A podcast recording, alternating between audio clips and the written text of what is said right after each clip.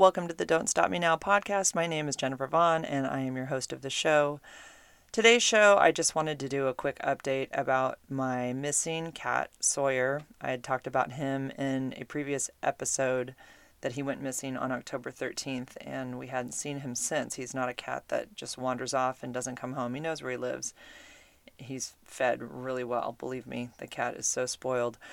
So he'd been missing. He didn't come home. I let him out at one in the morning on the early morning of October 13th. And he was spotted on our neighbor's porch cam. And then that was it. We didn't see anything after that. And that was basically right after I'd let him out.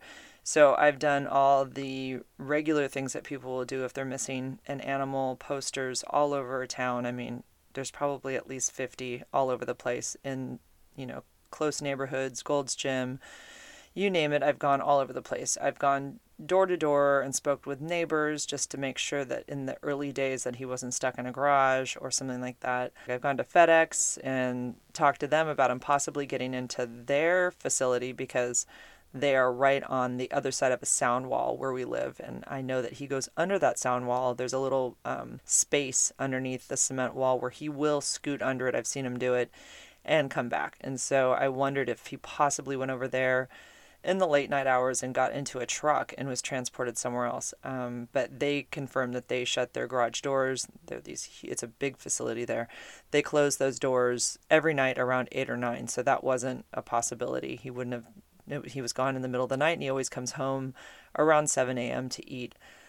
So I had exhausted all those different things. You know, I put a litter box out. Everyone was giving me advice on, you know, put dirty clothes out and they can smell a scent from a long way away. And, you know, I don't know. I know he knows where he lives. I had a lot of people who kept seeing a cat that looked a lot like him, and they were calling me and saying, I've seen your cat. Yeah, he's like four houses down. He was in front of that house. I'm like, if he was four houses down, he would have walked right to our house. He knows where he lives. So I found out the uh, cat that everyone kept thinking was mine. I saw him, and it, or her, actually, her name is Sky and she did look a lot like him, although she was really gray and white, and um, the markings on the face were a little bit different. So it's been an excruciating time waiting for something, you know, a phone call, anything. And, you know, of course, people thought they'd spotted him. So we went to all those places where we thought he had been spotted. So it was like this feeling of hope. And then on Friday afternoon, I was looking at my phone and a Nextdoor notification came up and it said coyotes. And my heart sank. And I opened up the app and I looked at this particular post and I was crossing my fingers as I was about to read it that they were somewhere far away. Whoever was writing this, hopefully they were like in the next town over or r- way across town. This wasn't going to be something that was like near us. It wasn't only near us, it was literally on our street. So there has been coyote sightings and coyote howlings and yippings that people have heard all around our neighborhood. And we are surrounded by a slough. I've lived here for 16 years and I've never, ever heard anybody talk about coyotes taking cats from this neighborhood. Ever. How did I miss this? I have no idea. And I have two other cats that are outside for the most part, um, we try to keep Toby in at night. Now, of course, we are going to keep him in at night because of uh, this new information. And baby Kitty is another kitty that has kind of disowned us because she hates Finn so much, but we're keeping her in my daughter's car at night. She sort of has like her own little kitty condos just to keep her safe at night, but she's survived for a long time outside. So, anyways, this news of coyote sightings was devastating to me. It just, you know, it's like everything in me knew that was it.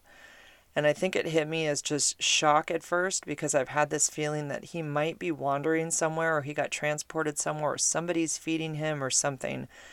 And in that moment, I knew he was more than likely gone and that he had um, died a violent death, which is the part that's really hard to think about um, because he was so sweet. So I had a bit of an emotional breakdown starting Friday evening. I drove my car over to the slough and I talked to Eric and I was kind of having uncontrollable sobbing. I could hardly catch my breath. And um, it,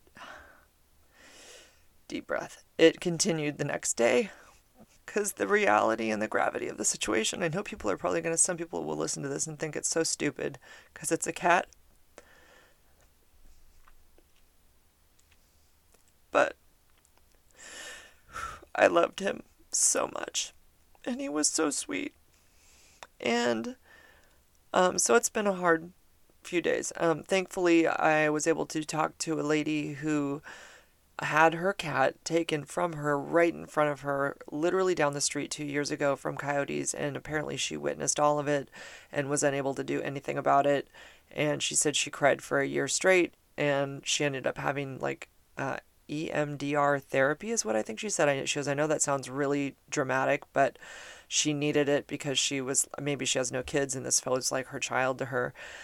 But it was really traumatic to witness that, obviously. So it felt to me like this evil presence came in in the night and took my my little fur baby that I love so much. And I've had all these visions of how it went down. I mean, I couldn't stop thinking of every single way it could have happened. Was he trying to climb up a fence and get away and they jumped up and pulled him down and bit him? You know, it's like all these horrible images in my head of how he was killed. And so, of course, I had to look it up online to see how coyotes kill their prey and it's very fast. They said that it's like typically, well, first of all, coyotes are really smart. They're great hunters and they pounce real quickly. They nip at their um, prey's feet until they get them to slow down. And Then they, they basically get them by the neck and they um, suffocate them. They say it takes basically about 15 seconds. They said typically the animal will die from shock and suffocation within 15 seconds. So it sounded like it was as, you know, humane as it can be. Um, so I, today, I mean, that whole thing has been living in my head for two and a half days now. It wasn't nothing that had gone through my head because I honestly only thought that the thing that the only thing that lived around here in the slough was snakes, you know, like harmless snakes, skunks, possums, and raccoons. I did not know that coyotes were living around our slough. I know that sounds really naive of me, but we don't, no one talks about it at all. I've, I've been here, like I said, 16 years and no one's ever said anything about cats being eaten by coyotes around here. I know my sister lives in Arizona, and in Arizona, you don't let your cat out because coyotes will just snatch a dog right off the street. You know, I've heard of stories of people having their dogs stalked at dusk while they're walking them and cats are taken all the time. And so my sister's lost a cat to coyotes. And so I know that in that type of area, and of course, different areas of California, I mean, they're all over. But where I live, and even though, like I said, I live near this slough where it's a, you know, it's a natural reserve and there's animals that live there, I just didn't think coyotes were even an issue. And I even spoke to the animal shelter and told them, you know, is there any chance that there's coyotes around here? Then that could have happened. I, I did bring that up about a week after he was gone. I called them I know he's chipped, so I haven't really checked with them because I knew if he turned up there, they'd call me. And she just said, No, I need to call them back and let them know that yes. And so, um, yeah, there had been sightings literally on my street, not in front of my house, but down a ways. And if the street turns into another street, that's where they were spotted down there. So today I decided to take a walk to the slough and look around. I don't know what I think I'm going to see. I just feel like I need to be close to it. I need to feel like I'm near him. I've accepted the fact that he was more than likely killed by coyotes. And and it's so sad cuz he's not some scruffy little, you know, mangy cat. He's this beautiful like he's like a cartoon character. Like and the thought that his life ended so brutally is really hard for me to comprehend and and I, and I loved him too. But it's just the thought of like his perfect little body and face and everything going through that is just you know and knowing that he was eaten he's his he's gone he was food for somebody is so hard to uh, think about. So I go around and I'm walking around this area and I I just I had this epiphany when I was out there. And I've been real hard on myself because he wears a bell. And I kept thinking that bell made him a target because he wherever he ran that coyote would hear that bell so i just assumed i played a role in this but in my mind i'm envisioning all of this happening right around our house that this like happened somewhere around the cars around our house or the fences or something But then as I was walking Finn back and I was going down the street that leads directly to the slough from my house, it's about two blocks away. I realized, you know what? Sawyer always brought me snakes. He's done it like three or four times in the last year that we've had him. And those snakes don't appear on sidewalks in front of people's homes. He had to go to the slough to get those snakes and bring them two blocks back to our house. These are gardener snakes, they're non poisonous, but he brought me probably like three or four. All of them were fine. I ended up bringing them all back to the slough. Most of them were just little babies. But just thinking, you know, he had to go to the slough to get those snakes. So that tells me that he travels to the slough. And I just had this like epiphany all of a sudden, which has helped me um, feel like I want to actually talk here about it because I just need to gather all of my feelings and my thoughts and put them in one place. And maybe I'll delete this podcast someday, but I just wanted to share with everybody um, what I realized is that he is such a hunter. I mean, he hunts all the time and he brings us, you know, birds and mice also. And he was also extremely curious and always into everything and he wanted to be outside. He would knock things over if he didn't get to go out and he'd attack our other cat sky. If he didn't get to go out he was a cat that we found outside. He'd already been living outside. So he, it was part of who he was and he really really wanted to be outside. So i know that i never would have not let him out. That just wasn't going to happen. He wanted to be outside and then I had this whole feeling that we should have kept him in at night. If I had only known about these coyotes, I never ever would have let him out at night, which is probably true. But the reality of it is is that he was going to go to that slough regardless whether it was day or night and he was in danger from coyotes day or night. He really was. And so it helped me feel a little bit less guilty of letting him out and being, um, you know, having such bad timing with this message on Nextdoor about coyotes, thinking, oh my God, if I'd just known, you know, six days ago about this, I would have never let him out. I wouldn't have. Even if he came back tomorrow, I would still let him out because that's what he wants. And so, um, and regardless of what I think is best for him, I know what he wants. And I have to think that him being out there, he had to know he is not at the top of the food chain. I'm assuming cats know that in general. Their instinct must know that that even though he may have been out there hunting, which is what I think he was doing, he had to be aware that at any moment something could get him. And so I'm just that's my hope is that in that moment he was not totally caught off guard that maybe in his little cat brain he understood that this is part of being a cat, that you might die this way, and this is what happens. Another thing I forgot to mention is that when I was walking on the trail as I was coming up, there was uh, coyote poop on the trail. It was um, on, it's like kind of asphalt. Anyways, I was looking at it close up. It was dried up, but I could see easily just by observing it that there were pieces of bone in it and fur. So clearly from a coyote, which I thought Wow. And the fur was light colored. I don't know if it was his, but it's like, uh, you know, was that a sign, you know? Because I looked for a collar and of course I couldn't find a collar anywhere.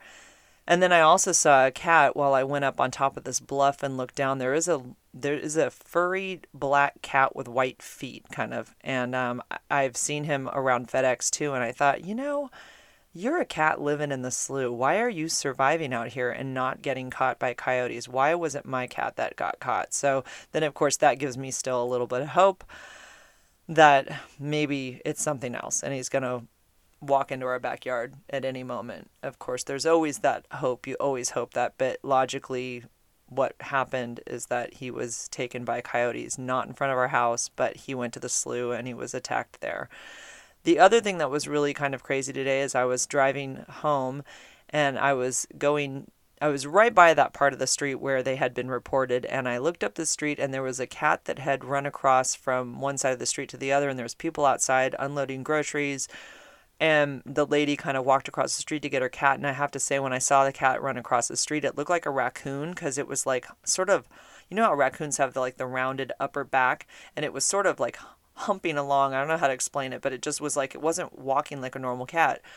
So I drove up and I just thought I want to tell people who have cats because maybe not everybody looks at Nextdoor that they need to be aware of the coyotes nearby and these people live like um, they're they're I'm two blocks away. They're a half a block away, so they're really close to the slough. And the, this is exactly where they had been spotted. So I pulled up. The lady was really nice. She was holding her beautiful gray kitty, all gray. You know, one of those like I don't know what they call them, the short-haired gray cats, so beautiful with a real round face. And she was holding him. He was trying to squirm away. And I told her about what I'd heard about on Nextdoor. And she said, Oh, I did see that. And I said, Okay. I said, I just want to make sure you knew because I saw you had a cat and you lived so close and I'm pretty sure my cat was, you know, taken by them. And then um, I realized that, and she said something about the fact like she was feeling guilty, and she said, "I know, even though he only has three legs, he's still able to get over our fence."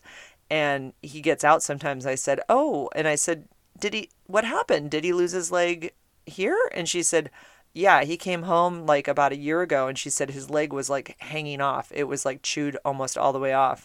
So she said we had to amputate it and he just gets along on one leg now. I'm like, that's it. Your cat was attacked by coyotes. Like this, that should have been a, a dead cat.